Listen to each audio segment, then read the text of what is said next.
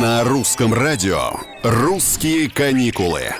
Всем привет! С вами Петр Кузнецов. Вы наверняка знаете, что есть возвратные билеты и невозвратные, но и за те, и за другие можно вернуть деньги.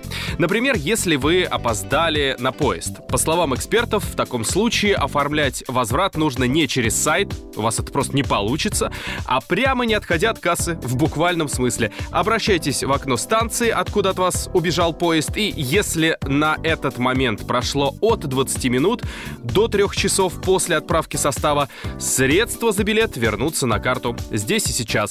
Если же меньше 20 минут или больше трех часов, придется писать претензию на возврат и ждать деньги до 60 дней. «Русские каникулы».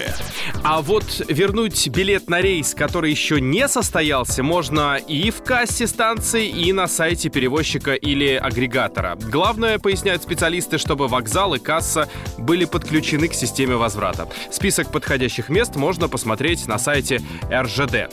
Невозвратные билеты можно сдать лишь в особых случаях но можно. Если пассажир заболел или потерял кого-то из близких родственников. Однако даже так он не получит обратно полную стоимость проезда. В любом случае будут удержаны, например, сборы. Поэтому, друзья, не опаздывайте, приезжайте в аэропорт и на вокзал заранее. Лучше там подождать, тем более, что у вас под рукой всегда есть русское радио.